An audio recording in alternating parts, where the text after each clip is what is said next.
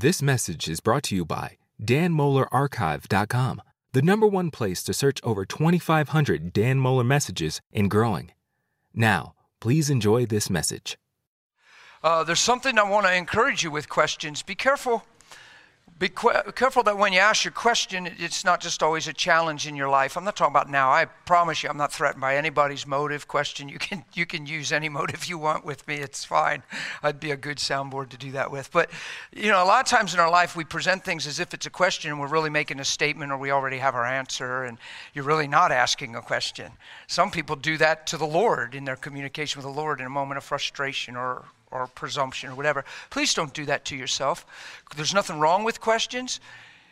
Just keep your heart in a good place in your life when you have a valid question. Uh, in this session, I'm probably not here. Probably our point isn't to try to answer the, the deep dogmatic theological questions that are on the earth, end times, and all that stuff. I'm probably not really interested in talking about that. Can I have? I have. Uh, my first question is uh, our friend Lisa's son just sent her this text. He doesn't know what is going on. That's what IDK is. I don't know what's going on. He can't read. He can't. This is just. This is just now, right? So can we? Who is it? Yeah. Yeah. Let's just lift him up right now. What's his name? Jay. Jay. Let's just pray for him right now. Let's just pray, guys. This is church. He says, I don't know what's wrong. I can't read anything. My left side of my head uh, is hurting and my right hand is hurting and is un- unneedled. Oh, he can't feel anything. Yeah. Father, we just thank you right now for who you are, for your amazing love. God, we lift Jay before you right now in Jesus' name. That every pain, every symptom, Everything that he says is weird going on would just change right now and go away. Father, let your love come upon him right now where he is. Holy Spirit, come upon him. Thank you. In Jesus' name, through Jesus' shed blood, come upon this young man and make things right. Because you love him, Father. And you proved that to us through your Son. Jay, you be whole, you be well, you be healed. Jesus' name. Father, we're asking as a group right now that this would change right now in your great mercy and your great love. Thank you. In Jesus' name. Amen? Okay. Thank you, God.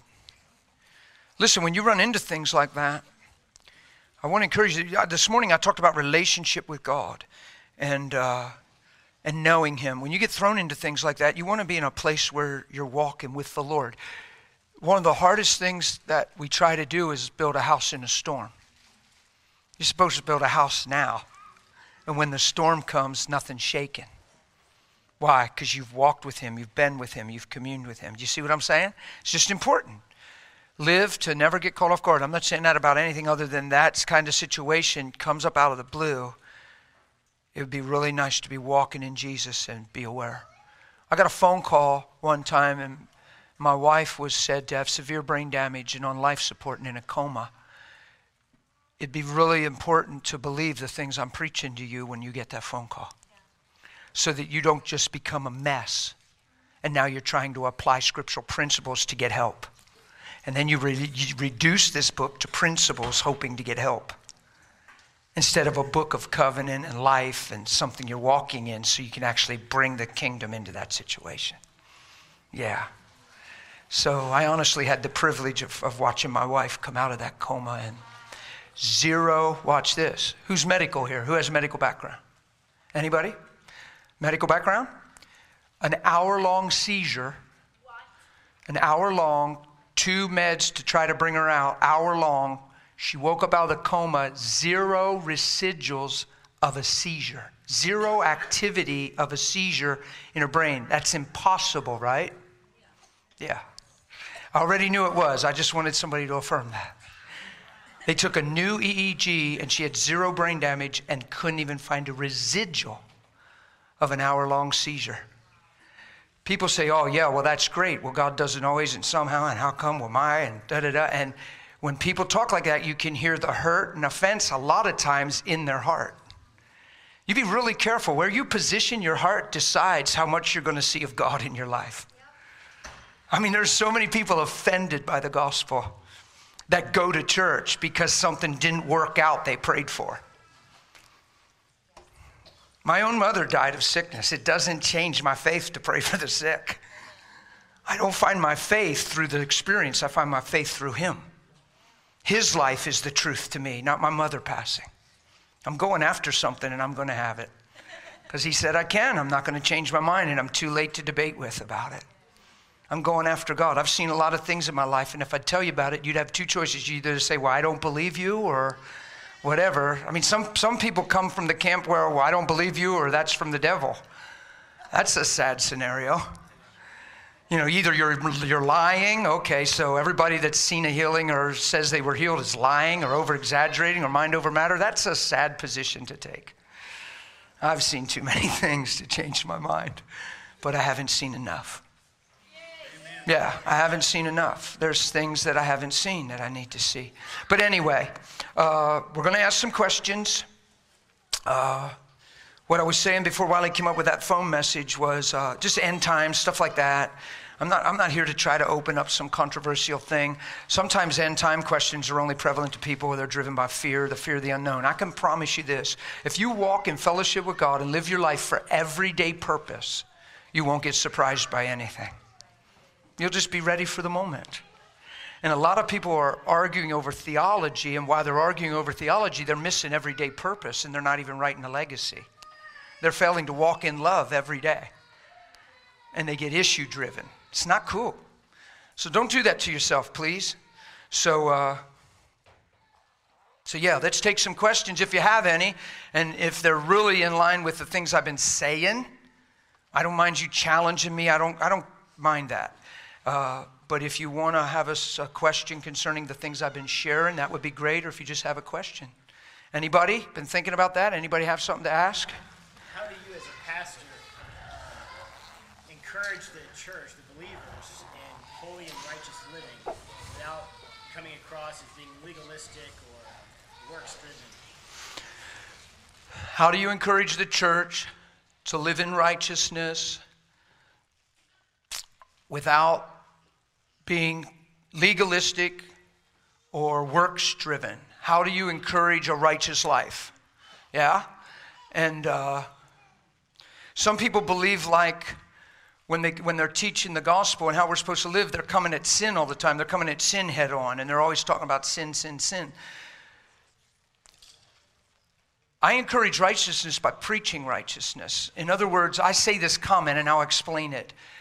If you don't start where Jesus finished, you'll never run well in your life. If you're trying to live something that he already accomplished, you'll never run well. You'll go in circles and you'll you'll there's Christians that are good hearted. They see their need for Savior, but they live to be pleasing to God instead of realize God was pleased to send His Son. They, they try to earn favor instead of realizing they've been given favor. There's, when you wake up in the morning, the best thing you can do is start where Jesus finished. Where he finished was his blood speaking better things over your life. So when you wake up, you wake up right in the sight of God. You say, Well, I can't be right in the sight of God. We're all sinners. We sin every day. I'm probably sinning while I'm breathing, brother. That is a detrimental mentality to your life, but I hear it all the time. If you're sinning while you're breathing, you probably should get born again. See, sin comes from the heart.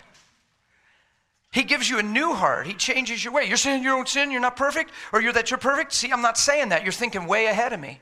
See, when you put yourself in that place, you can never hear an answer. You have to be very careful that we haven't set ourselves up to never understand.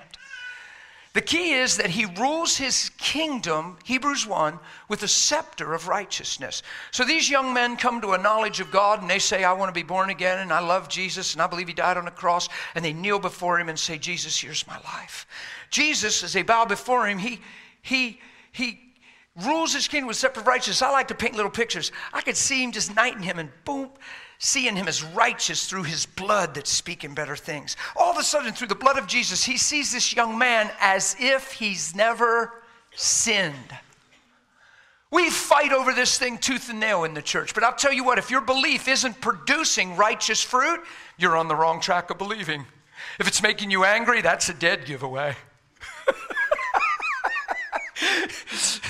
see, see, he sees him as if he never sinned. What did John the Baptist say? He said, Behold the who. What'd he do? Okay, so if he took it away, now what? I guess we ought to be sons. I guess we ought to be accepted. I guess we ought to be received. I guess we ought to be righteous in his sight if he said so. He says in Colossians 1, he says, You and me were both enemies and alienated to God by the wicked way our mind worked. He's not talking about murder and adultery all the time. He's talking about self centered thinking, thinking for you, yourself, and you. It's a detriment to your life. When you wake up living for you, if you're a Christian for you, you're in trouble. You have to be a Christian for His great name, you have to be a Christian for His kingdom. See, that's why there's t- integrity and character missing in people. Because they're Christians for the wrong reason. They become a Christian for what God can do for them instead of how He can change them. Are you with me? He'll never change you unless you understand the answer to this question. You have to live in righteousness. And what that literally means is you have right standing with God. Corinthians 5 says, He who knew no sin was made to be sin so you could become right in the sight of God. So if you don't wake up in the morning and understand you're already right through the blood, your life will never change. Here's the deal if I wake up and believe I'm a son, my life starts looking like sonship. If I believe that God sees me as if I've never sinned, now I'm not trying to skirt around sin. My whole life's changing through a new identity. As a man thinketh, so he is.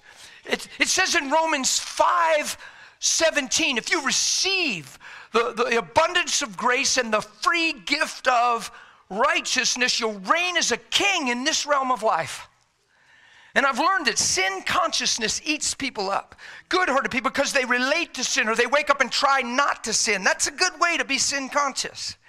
You don't wake up and try not to sin, you wake up and enjoy being accepted, enjoy being a son.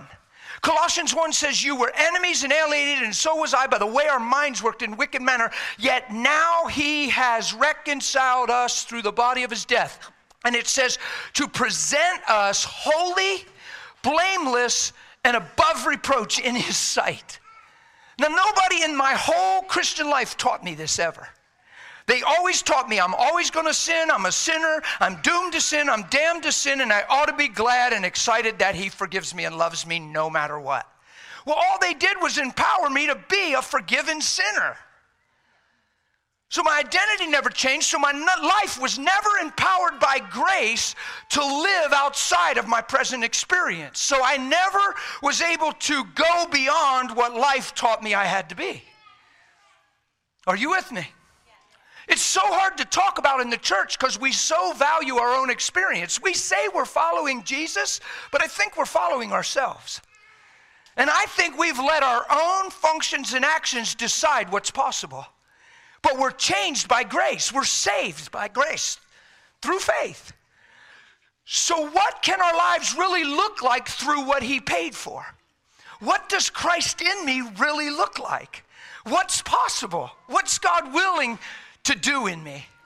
See, I live with me. You don't live with me. You just see me now, and I might look excited, or you might have an opinion, or you might think, oh, yeah, okay, he's got the preaching jacket on, or whatever. But see, I live with me. I go to bed with me. I wake up with me. I have my own conscience. I know my life. And my life is way different than before I knew Jesus. There was things in my life that I didn't want to stop doing, and today I can't even imagine why they were attractive. Why? I'm changed. I'm a different man. I used to think I was damned to sin. I used to think that I always had to be the way I was. I never realized that I could be what grace is making me as I believe. So every day I wake up holy, blameless, and above reproach. It's Colossians 1, guys. It's there. Some of you, I'll just read it for your sake so you know I ain't making it up. I read this book. It's really good book. And you who were once alienated and enemies in your mind by wicked works, yet now he is reconciled. He reconciled you while, you were an enemy with wrong thoughts. He didn't say, What a knucklehead. I wonder why they got to think so stupid. I just so offended by them. No, no, no. While you were thinking wrong, he says, Love says, Boy, there's so much more. Man, if I could show them a new and living way, if I could bring a new way, if I could bring the narrow way, if I could get that thing in them, I can change who they are by changing how they see themselves, how they see me. Man, their lives can be transformed transformed. Man, I can forgive where they've been because I know what they're called to be. We haven't given each other that opportunity. We judge a book by the cover all the time. We're notorious for first impressions. We figure we got people figured out by their actions. We remember Billy did this two years ago, and when we hear his name, it's all we think about. And you think you know Billy because you remember that thing two years ago. But you don't even know Billy. You don't even know what happened in Billy the last two years. You don't know if he's wept before the Lord. You don't know if his Holy Spirit's come upon his life. But I'll tell you, it's amazing how we mark each other based on the past. Now, if you're going to do that with people, you're certainly doing that to yourself. Holy, in the body of his flesh through death to present you, to present you. Watch, ta da, to present you. That means you're before him to present you holy, blameless, and above reproach in his sight. Now, here's the catch. Here's the clincher. If indeed you continue believing it, continue grounded and steadfast, and are not moved away from the hope of the gospel which you heard. Here's the tragedy many of us live our whole Christian life, go to church, and never even heard this. We heard you're always sinners, you're always going to be sinners, you're probably sinning now and don't even know it. You ought to be glad He considers you. Make sure you stay in church because He's coming back and you better be in church when He comes. Who's heard that kind of message? Doesn't sound like the Bible I'm reading. He says you're holy, blameless, and above reproach in His sight. Let me paraphrase what He's saying. If you keep believing it and don't let anything change your mind. So all of a sudden, it's about you walking out in faith. What would happen in a Christian if they wake up in the morning, every morning, just wake up in the morning? Good morning, Lord. Thank you for loving me. Father, I so appreciate the blood that you shed through your son and the blood, speaking better things over my life today. God, I thank you that you view me today and you're close to me and you're in me and you're one with me as if I've never sinned. You have changed my life forever. Oh my goodness, nobody owes me a thing. I'm done with anger, bitterness, offense, attitudes, insecurity, self righteousness, low esteem. You have shown me the truth about who you are in me. You have changed my life forever. Thank you for another day. It's a gift, not a grind. I appreciate your love. Wonder if you would wake up and actually believe that. See, when I believe that, people look at the fruit that it produces just in my countenance and they think, this guy is out of his mind. And I'm telling them, I laugh. I say, no, I'm probably out of yours. probably out of yours. You're letting things bother you. You're letting things make you insecure. You're letting things cut into your value if you're not careful. You're still depending on another person to live a certain way for you to be okay. You got to be careful that's not you. You better be careful that you don't fit in any of those things. I'm not accusing you, I'm saying you got to be careful that's not you. Are you with me? Come on, attitudes are a dime a dozen, man. You think you're in control of your life. Are you kidding me? You're nothing but a product of what you're going through and how you're responding if you don't know this stuff. And all of a sudden, people are dictating your life continually. And you think you're in control and you're being controlled by something. Like if you weren't in unforgiveness, you wouldn't be the way you are. You wouldn't do what you do. If you didn't have unresolved conflicts, you wouldn't. You see what I mean? Everything is out to shape you and sculpt your life. So Jesus, in the beginning, he's there with the Father, and nothing was made that wasn't made through him. So last night we taught, he said, Let us make man in our image. So when God gets this desire and makes this thing about, I'm going to make man in my image, he makes man, watch this. The Bible teaches he makes man with intention. So the reason man's on the earth is to pursue and express his image. That's Bible. How many people have heard life's a grind, life's a bleep, life's a blank? They usually put a struggle word behind it when life's a gift. And the only reason life seems like a grind is because you're living it outside of why you're here. Why would empowerment come to travel down a road you weren't created for? Why would you have grace to live what you're not here for? That's why life is a grind to so many people because they're not understanding the actual purpose of why we're here. I said it last night. I believe this with all my heart. I believe that the number one problem on the earth is every day men wake up for themselves when they're made for God's image. Christians, we're supposed to be touching the world with Christ. Come on, that's not preaching you need to pray a prayer to go to heaven. That's walking in love and living by the Spirit and making His name known through your attitudes, your life, and your disposition. We're called to shine. If we're Christians, we're called to shine and let your light so shine. That doesn't mean complain and bicker and moan and be discouraged and disappointed. Come on, you're supposed to shine. So anything that's not shining is deception. And you're supposed to love not your own life unto death, and you're supposed to deny yourself. And you're not your own, you've been bought with a price. So you lay down your life. We're not taught that. We're taught, come to the Lord, He'll bless you. Come to the Lord, He'll protect you. And then you lose a loved one and you're so confused you can't even pray anymore because why I, lose? I thought He was going to protect us. Well, I don't preach that gospel. I preach you love less your mother, your father, your spouse, your children, your houses, and your land, because if you don't, and yes, your own life, you'll no means, by no means, be his disciple. Oh, you can go to church and you put offering in the basket and you can go on a mission trip and feed the poor, but you'll by no means be a wholehearted follower and a disciplined learner if you don't lay down your life and love the kingdom more. See, when I lost my mother to sickness, here's the thing He's not the Lord of my life just so he takes care of my mother, because he covered that when he put his son on the cross and raised him from the dead. My mother is justified in his sight. She is with the Lord. To be absent from the body, she's present with the Lord. My, my mother has eternal life because of the goodness of God. I didn't lose anything. I feel at times like we lost a battle, but man, we won this thing for eternity. Death isn't the issue. I'm not living just for today, I'm living for that day. And that means I haven't lost a thing unless I get sentimental and wonder why God and why didn't He heal her? And I went, oh God, and I prayed and prayed. What am I doing wrong? I'll tell you what you're doing wrong. You're thinking way too much right now. Because what you're thinking isn't producing life. Come on. Listen, don't mix this thing up like it's not wrong to have an high, high IQ. I'm not against a high IQ. I'm not even against a high intellect. That analytical thinking, that thing that processes so much where you make your own mind God and you make simple things complicated, is deception. I'll tell you where it started Genesis chapter 3. When a voice came to Eve, and all she ever knew was God's voice. All she ever heard was God's voice. She never heard another voice, she heard God's voice. And the, and the voice came and said, Did God really say? That's a question. Did God really say? The day you eat this tree, you're going to, oh, yes, the Lord said, if I eat this tree, I'll die. Even if I touch this tree, I'll die. Oh, you're not going to die. Listen, God just knows that the day you eat that tree, you'll be enlightened. I mean, your eyes will open. You'll be just like Him. She was already made in His likeness.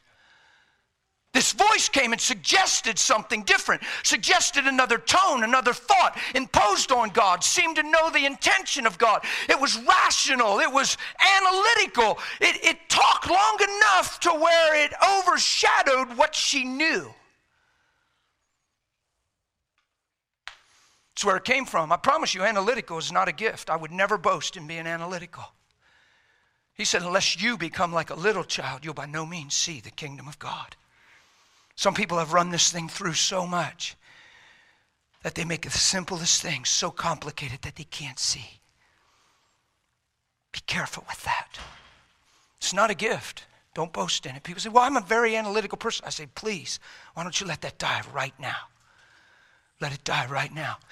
Here, well, God really loves you. Well, I don't know how He can love me. I mean, you know, well, yeah, but you don't know my upbringing. Well, yeah, but there was a time when, yeah, and it just never ends. It just goes and goes and goes till all of a sudden he can't love me. And yet, here's the son, love you! But you can't see that because the yell but, yell but, yell but, yabba, yabba, yabba do covers it up. Are you with me? Not against intellect. I'm not against a high IQ. I promise you, analytical is not a gift. It's not from the Lord. He said, Don't be wise in your own opinion. And what does men do? pride himself in. Well, this is what I think. Well, this is what I think. Without the scripture, without truth, without Jesus as a standard. Come on. Watch this. Your whole life, your whole life, you, you've been around this. We've been this. I was this. James says, Be slow to speak, slow to anger, quick to listen. What have most of us been? Ticked off, don't want to hear it, and have a whole lot to say. What's love do? Lay down its life for another. What have most of us done? Lived at the expense of another. Total opposite. You hear the perversion? What'd you hear your whole life? Hey, that'd be great if that would happen, but if I were you, I wouldn't get my. See, you all heard that, right? Right here in the woods around here. Like, we're, I don't even know where we are. I still don't know where we are. We're in Tennessee, though, right? You sure and me we're in Tennessee? We're in a holler somewhere in Tennessee. Where, where you heard, if I were you, I wouldn't get my. Now, guess what that phrase is? Self preservation. That phrase is trying to take care of you from getting so built up and then so let down and getting your little heart so broken that it's telling you to not put your hope out there. When the Bible says faith is the substance of things, Hebrews 6 says hope is the anchor of your soul passing through the veil into his presence. So the Bible said, Get your hope up! And we grew up, well, if I were you, I wouldn't get my hopes up. Who's ever heard this one? Well, what you don't know. Wow, you heard that here? That language crept its way into these valleys. What you don't know won't. The Bible says what you don't know is destroying you. It says, in all you're getting, get understanding. What you don't know won't hurt you is a 180 degree opposite. Whoever heard this one? Well, what you see is. Bible says, don't you ever live by what you see. It's subject to change. The things unseen are eternal. It's not an accident that we were trained by a language that says the 180 degree opposite of that book because Christ Jesus has become the wisdom of God for us. It says, don't be wise in your own understanding. Yeah? See, you say, well, you seem like you're, you're. No, all my confidence is coming from being with Him. Everything I'm saying is because of Him and by Him. I've put it all in Him. You get it? That's the difference. Yay for Jesus. It says the wisdom of man, that, that God's foolishness, whatever that even means, is wiser than man's wisdom. God's foolishness. So I got on a tangent there, didn't I? I'm not even answering your question anymore. I think I answered your question. I preach that we are righteous in the sight of God. A lot of the churches, well, that's an arrogant position. No, it's what he said. So watch. When you don't receive what the blood's saying, what he says, that's pride. Pride resists, humility receives. It's false. It's false humility to say, well, you know, we're just, you know. To talk yourself down to try to lift him up is deception. He told you to come up hither. He told you you're seated in heavenly places and to set your mind on things above. So for you to talk yourself down and think it's humility, it's deception. I'm not talking about, well, you shouldn't think more, more of yourself, more highly of yourself than you ought. Read your Bible in context, friend. We're not thinking more highly. We're saying what he's saying. So if he says you're holy and blameless and above reproach in his sight, that should be the biggest relief of your life. No, in our lives, we should go, whoa! I'm free from who I was, finally free to step into what you paid for. Let's get it on. Let's go for this life. So if you don't start where he finished, you'll never run well. So you go to bed in him and thankful. You wake up in him thankful. You put on righteousness, it was made for you. Man, it would be like one of these sweet little girls. Somebody with a heart for one of these girls make them the most beautiful dress and have it hanging right there in their little closet and they never take it off the hanger and put it on. And there it hangs the whole time, made with absolute love. Fitting you to a T, just looking all pretty on you, and you don't even put it on. That's exactly what it's like. Come on. The free gift of righteousness. You put that gift under that tree. You put that gift in that little stocking. You put that gift on a table for somebody, and they never unwrap it and open it. how can they ever appreciate the intention if they never put it on? Phew. Actually, the biggest strength of my whole Christian life was understanding that I've been made free from every sin I've ever committed. And I've separated myself from the identity of sin so I could put on Christ. You want to read an amazing chapter? Read Romans 6. I'll preach for an hour if I open it up. I'll stay away for, so I can answer some questions. Romans 6 is, I don't even know how we could read Romans 6 and not go, ah! It tells you who you are through Christ. It says, should we continue in sin so grace abound? Because he ends chapter 5 with where sin abounded, grace abounded much more. Should we continue in sin so grace keeps coming? Certainly not. How shall we who died to sin live in it any longer? See, most of us weren't taught that. We were taught pray a prayer to go to heaven in case you hit a tree on the way home. That's what we were taught. Most of us were taught you never know when your time's up, make sure you're ready. And that's the gospel to us. No, you're dying to sin. You're putting off an old identity so you could put on something new. It says, certainly not. How shall you who died to sin? If you were honest, if I went around and really talked to you about your upbringing in Jesus and your background in church, some of us were never taught this because the next comment Paul makes in 6, he says, Or do you not know? See, a lot of us don't know. And he talks about being buried with him and putting off our old man and our old man dying with him. And if we died in the likeness of his death and were baptized into his death, surely we'll raise in the newness of life. Sounds like a change coming. That's what this water baptism's all about. That's why they set this whole thing up. It's mainly just for Miss Esther, wherever she is. She's somewhere. This whole thing was just for her. But if you have never been water baptized, if it's time to surrender your life and get right, oh, I see her now. I see her smiling. There's a little light just lit up back here. Miss Esther, she's awesome. So, so we're going to put Esther in there tonight, and we're going to baptize her. She's going to die in the likeness of his death, and her old man is being crucified, and he's going to get buried in baptism into his death. Romans 10 says, The death he died, he died to sin once for all. Right? But the life he lives, he lives under God. It says, So you reckon, why does he jump to us right away? Because he's making us one. You therefore reckon yourself dead indeed unto Okay, shall we continue in sin? Certainly not. How shall we who died to it reckon yourself dead to it? How can you reckon yourself dead to it and still boast in your ability to commit it and call it humility? Hello? Come on, I'm challenging you right now a little bit. See, the scriptures which given me my answers, not my IQ. And I believe the word of God. And you say, I had a friend say to me once, Man, wonder if you're wrong. Wonder if one day you die and it, you realize or whatever, and none of this is true. I said, I'll tell you what, then nobody's got hurt. I've done nothing but good for people because I ain't hurt nobody in this. I'm cheering you on, encouraging you, and telling you can be so much more. Encouraging you to walk in love. Wonder if we find out in the end none of this was true, he said. I said, then I've lost nothing, and a lot of people got touched and blessed along the way.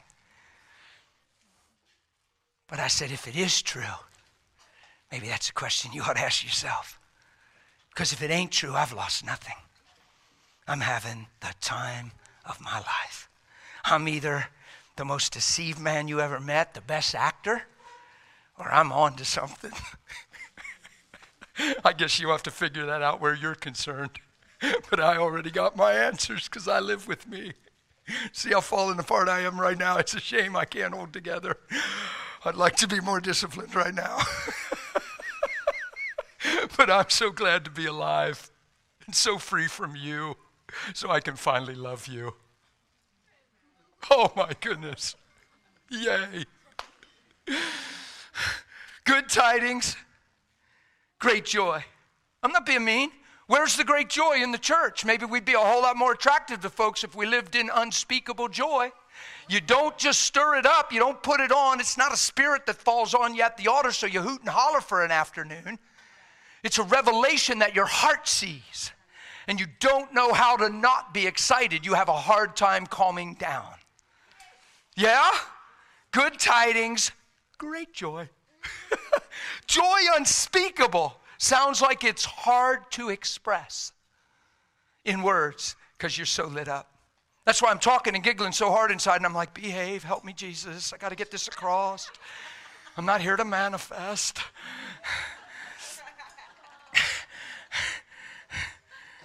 Come on, I just don't see that kind of joy. I've pastored for years. I don't see that kind of joy in people's lives.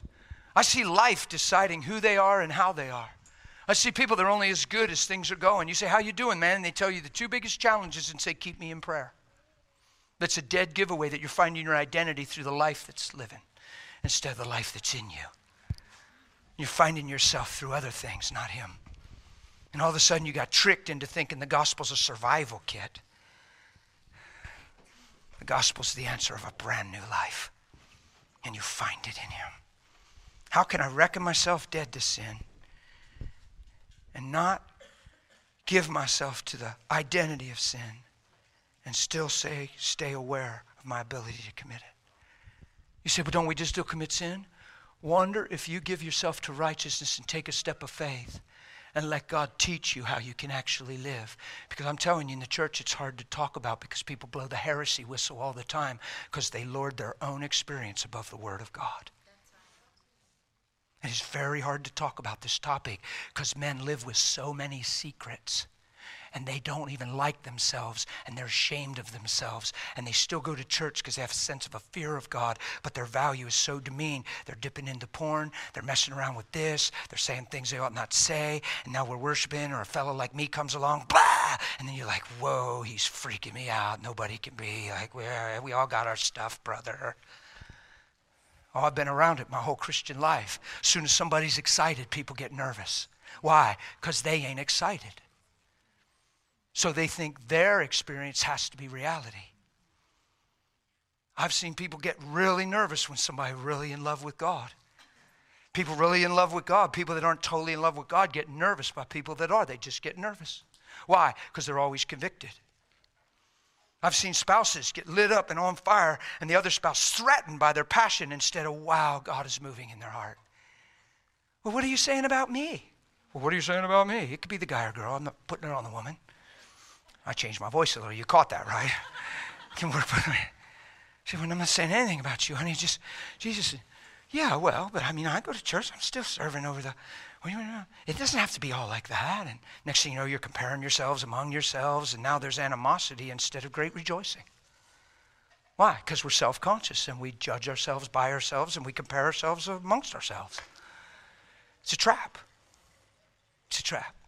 Okay, Dan, I, I, said a lot of Dan, things outside Dan, of his question, but it was big on my heart. Uh, yes. Uh, just uh, and then he, yeah, Jeff, I, I, just wanted to add. Okay, I'm righteous. I'm above reproach in His sight. That's awesome.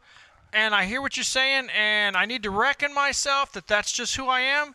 But how am I dealing with? You don't know the nonsense going on in my head. And you know what? Some of it, I st- I kind of like it, uh, but but it's bothering me okay, and I okay, my understanding of how righteous I am because of what he's done, nothing that I've done, I, I want to believe that. I want to believe that. However, how what am I and and that's that's not a license to sin. Romans six is telling me that right. okay, I can't just do what I want, but you know what? I like some of this nonsense, and I can't stop it. Where and so I'm I'm a hypocrite, right? Where, how how right. am I going to look at that? I don't think necessarily a lot of people like it. I think if they like it, I don't think that's the case. I think a lot of people that want to believe and have a sense of knowledge of God, these things violate them. When you think, who's ever thought something in your mind and you thought, man, where did that come from? I wish I wasn't thinking that. That makes me feel bad. Who's ever had stuff going on inside your heart and head that you thought, eh, that you wouldn't want posted on a bulletin board? Anybody? And it wasn't necessarily that you liked it, it was just that it didn't seem like you had the power to change it. It was just there because it was there. You get it? Here's what happens. It's a great question. Watch. 2 Corinthians 10 tells you the weapons of your warfare. They're not carnal, they're mighty in the breaking down of strongholds. What a stronghold is, it's a belief that builds inside of you and it begins to dominate and control your life. It, it, it, you believe, it becomes a stronghold. It sets up camp and you can't see past it. It, it, it robs you of seeing past that. It's a stronghold.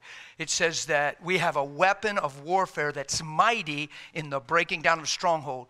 Let me just clarify for simplicity what he's saying. We have an answer for breaking down lies. That's what he's saying. Now, watch this. Watch this. I saw you. I saw you shake your head. You were being honest when I said, Who has things in? And you went, You just said it. You looked real sincere. So I'm not picking on you. I just, that's, awesome. Now watch this. And I said, And you feel bad about it and you wish it wasn't there, but you can't turn off and it's there anyway. And, and I saw him go, and he kind of made eyes and went like this. Now watch. The fact that he doesn't want to think it, or if he could turn it off, he would, tells me where his heart is. The thing isn't coming from inside him.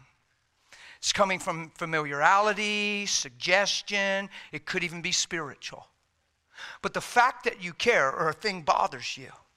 Who's ever done something and two years later you remembered it like it was yesterday and that old bad feeling tried to creep back over your soul and you thought it was over two years ago and now you're thinking about it like it was yesterday and now you feel violated again or you feel like the same person that did that? Anybody ever experienced that in their life? Okay. Now watch this. Here's what we do we're notorious for this. We'll, we'll call somebody for prayer.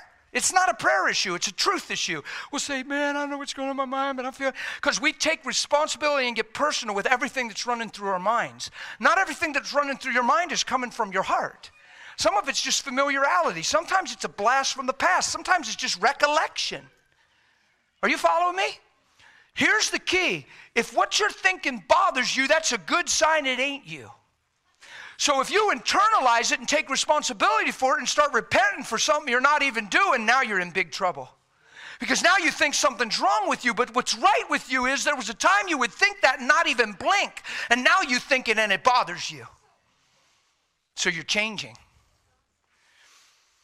So, and, and who knows that? I mean, we don't talk about it enough. Some of us are weirded out by it, which is kind of sad, but there's a demonic side to life. There's, there's spirits, there's things. I could tell you tons of stories and experiences. It's just a reality. There is lying spirits, familiar spirits, deceiving spirits. We don't talk about them much in the sense that we don't want to give them honor. You certainly don't want to put them on a platform. But I'm telling you, Paul said, don't be unaware of their devices and don't give them any place. Pretty simple. One of the signs of a believer cast out most of us try to think they don't exist. Okay, so so you got a young girl. She's 21 years old. She's driving to work. She's born again for the last 14 months and she's excited and she's got a bunch of Christian friends and they're all going to this youth rally and they're excited and they're going to hang out together and be girlfriends and they're just loving Jesus together. And she's on her way to work and she's a week out of going on this weekend conference she's so excited about. She's heading to work. Well, when she was 18, this thing happened with this boy in relationship and it hurt her and broke her and she felt convicted and she crossed lines and all of a sudden, she's driving to work. She's 21. She's excited. She's going. She's not harboring this. She's not dwelling on this. She's not wishing she was back there. She's got new life. She's going after Jesus. She's got new friends. She's driving to work, and all of a sudden, the picture of that thing from 18 is right there. Who's ever had something like that happen in their life?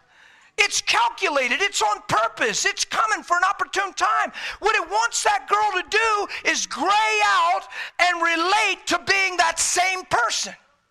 So we think, oh no, something's wrong with me. That must still be in me. I must need deliverance. I must need prayer. Are you kidding me? You need truth. You don't cry and get on your cell phone and say, Can you pray for me? I'm remembering bad stuff. No, this is an opportunity for you to be driving in your car. Father, I just thank you for the freedom you've brought in my life. Right while that picture's there. Father, I just thank you that you set me free forever and changed me for all time. God, you put a new thing in my heart. You have washed me clean and you have stood me pure before you. God, I so appreciate your love for me. Bam, bam, bam. Why? Because this thing's outside trying to get back in and getting you to wear what you're not. That's why it bothers you, because it's not you. And there was a time in your life you were trying to make this happen and now you'd love to forget it. That's a sign you've changed. So this thing comes back and says, eh, still you. That's where you got to lift your voice. It's a prayer thing, it's a truth thing, it's the weapon of your warfare. See, I promise you, man, people are doing good. Who, who, can you help me? Help me, man. What's your name? Huh? Okay. Look, look, look, smile at them guys. Can you tell he's born again? Can you tell? Can you tell he's saved? Okay, sit down, Paul, because he's saved, right? He's saved, right? He's saved, right? Okay, good. So here's how demonic strategies work. Paul's doing good, man. He's driving his car. He's having the time of his life in Jesus. He's growing up in God. He has good convictions. So I'm just going to play this out. This might not be totally how it works. I'm just going to have fun with it, but give you an illustration. So there's there's assignments, there's familiar spirits, there's deceiving spirits, there's lying spirits. So let's just say Satan's real and he's over here and he's like, he's looking at Paul and he's going, Ooh, I don't like this. Man, I used to own that boy. Man, I remember when he'd listen to everything I said. Man, I feel like I ain't got no access to this man. He's concerning me. Whew, I see the light growing in that man. I got to turn this around. All of a sudden he goes, Come here. And he says, Who, me, boss? He says, Yeah. And he, come over there. He says, Listen, you see, Paul? He's like all amped up. He's one of these, he's Christian, you know, he's on fire. He's growing. He's, woo, Jesus. I said, Oh, boss, you're a genius, boss. You're so awesome, boss. Yeah, well, go get him, man. Go. Oh. So Paul's just driving in his car, right? Yeah, just drive, man. This thing comes. He's sitting right here. He says, Oh, you're so excited, huh? Well, what are you really excited about? I mean, what's really changed? What's really the big deal? I mean, What's coming because of all this? What's really different? I mean, remember when, yeah, like seven years ago, remember how? See, that happens to everybody. Now, right there, he's faced with options. He can either go and gray out, or Paul, which he'll do, he can go, Father, I thank you for the transformation of my life. And God, I appreciate for the work you're doing inside of me. And God, and ah, yeah, uh, ah. Yeah, keep your eyes on the road though. Come on, keep oh, your eyes on the road. Okay, ah, right? Now watch. So this thing goes, oh, he runs back. He says, boss, boss. He says, Did you tell him? I told him, boss. I promise I told him everything you told me to say. Yeah, did he get discouraged? No, boss, you ain't gonna believe this. He lifted his heart up and started to worship God. You fool! You couldn't have told him what I said. Because when you talk like that to Christians, they get discouraged, depressed, and call for prayer. Not this Christian. I think he's a believer.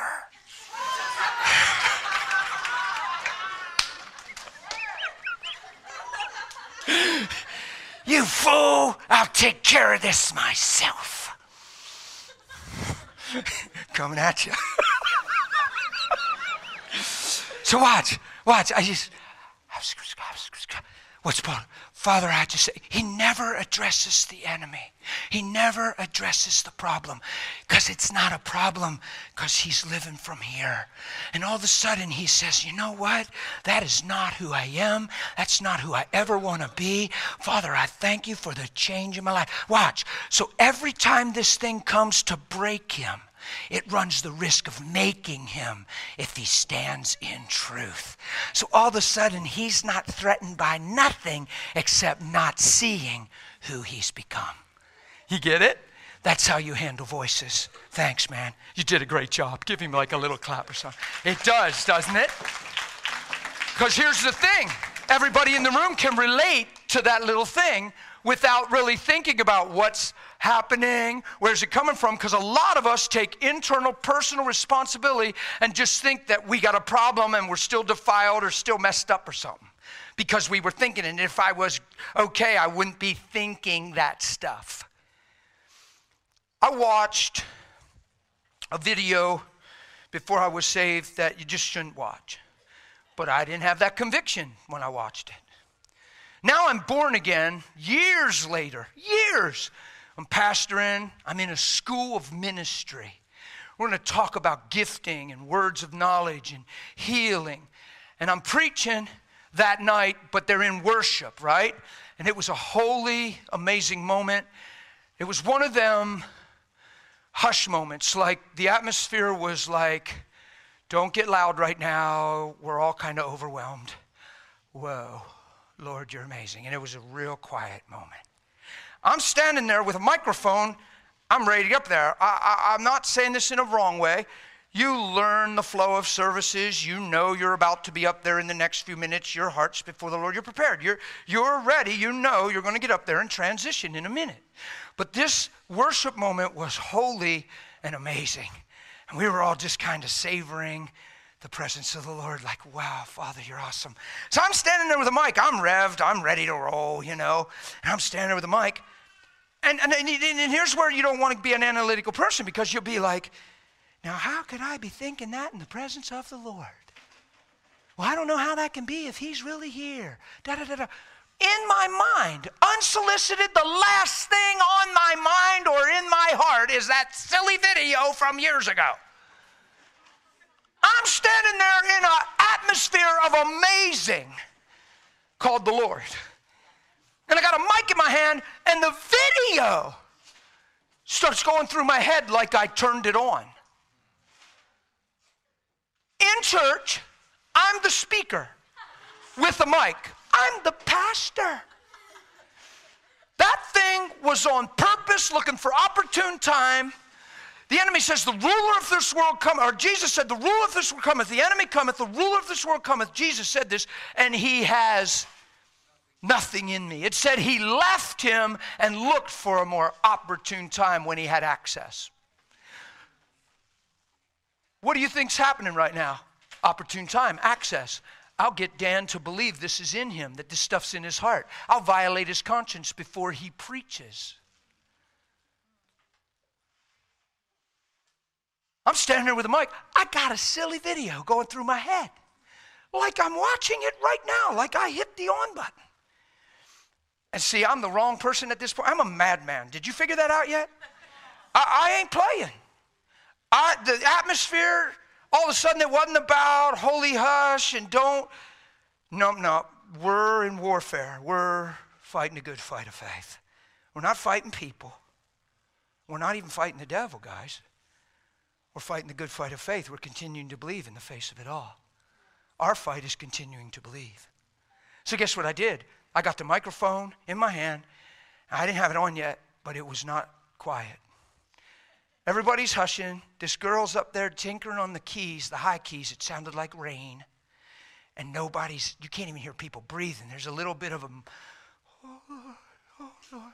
Every once in a while, somebody's like. And I go, Father, I thank you. You've changed my life forever. God, I appreciate. And I go ballistic while the video's running. Why? Because that thing ain't in my heart. It's just in my head. And what it wants me to do is turn and kneel and cry and pray and repent for something that's not even in me and lose my identity through a memory. Not today, friend. I'm a little more established than that. Righteousness has set me free. So I go bananas. Everybody, it's my church. They love me. I'm their pastor. And they think, wow, this is a little out of the atmosphere. that's, that's, abrupt. Dan's freaking out right now. Uh, it was so loud. I was being gentle when I gave my expression. It was, it was loud. God, and I thank you, and you have purified and changed my life forever. Why? That thing poked me, and the weapon of my warfare is right here. Truth makes me free.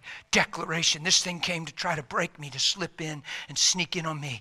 Ah, it's helping to make me. The thing that's designed to shut me down is a springboard for seeing clear. Are you getting it? So I go, absolutely. Now, I don't know what you're ready for, and I might be stumbling a few people. Just don't get up and leave on me real abrupt or, yeah.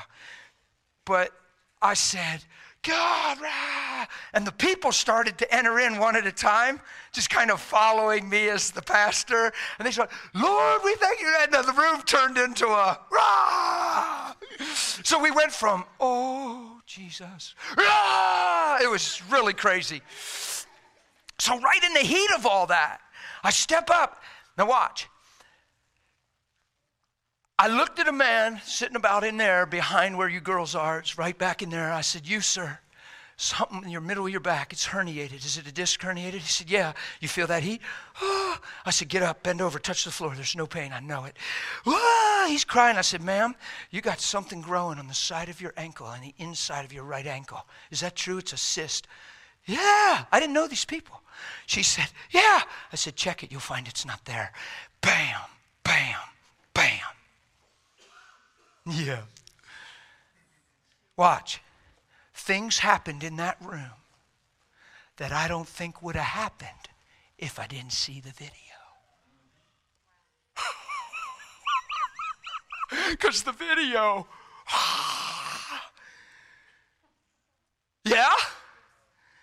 The design was to get me second guessing, condemned, etern- internally struggling, insecure. Man, I should maybe pass the mic till I get myself cleaned up. nope, I'm going to keep the mic. Thank you for who you are and what you've done. Thank you for making me brand new, that I'll never be the same. You have put new life in. And then I come from that place and look out here and go, doot, doot, doot, doot, and see what he sees. And then you point out this and you point out that, and God's going. Things that might not even happened if it wasn't for the video. Now, if you're the enemy, how do you fight that kind of weaponry? If we actually pan out to be believers, what could you possibly do about it? he starts running out of options, doesn't he? Do you think he's going to do that again? I don't think so. See, my whole goal in that meeting wasn't to manifest and do all that stuff. My whole goal was to teach, train, and equip. There's usually a level of demonstration. But it was just such a high moment in God and such a revelation. I believe the reward of heaven just comes and says, Man, good job. You just kept your eyes on this. And He just allowed me to have fun. It's really fun. It's really fun to fly with somebody on your, your plane beside you and you know what's going on in their life and you still didn't talk to them. It happens to me all the time. So you can debate all you want about things, but you're a little late to talk to me because you can't do anything about my experience. The only thing you do is call me a liar, and I guess we'll find out someday. Yay. Countless people crying beside me on an airplane. And you know their stuff and their details. You know things. You know where they're hurting. You know where they're aching. And you whisper it to them. And they go, How did you know that? Some people go, Whoa, you are psychic. You say, Well, kind of, but not really. I'll explain in a minute. Can I just see your hand? It'll be fun. you see what's wrong with me? Jesus lives inside of me and I can't do anything about it now. he moved in for keeps. he didn't sign a lease, he took ownership. Yay. But see, I'm not going to hear those things if I'm distracted by life.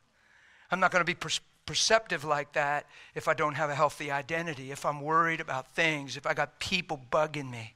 How am I going to be in tune with that stuff if I got issues? I don't have issues, I have the kingdom. So, thoughts in your mind, you're never threatened by them unless you believe them. If they're not negative, or if they're negative and not producing life, they're not the Lord. If they're not negative, receive them in the Lord, but turn everything into a God moment. Watch this. Don't wake up in the middle of the night and say, I had such a terrible dream.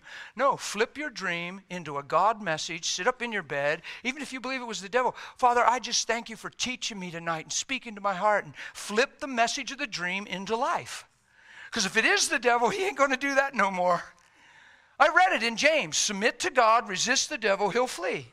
You know what we do? The devil, wah! And then we pray, devil, get out of here.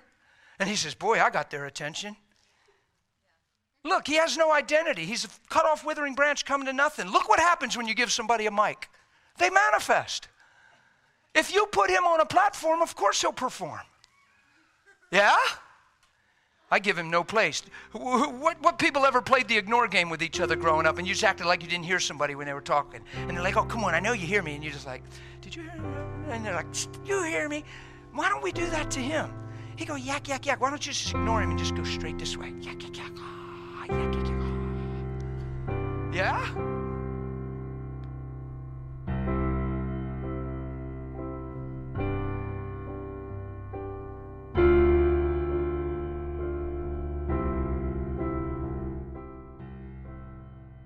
If you enjoyed this message, please visit danmohlerarchive.com to find over 2,500 more messages from Dan, all organized by category, playlist, and search.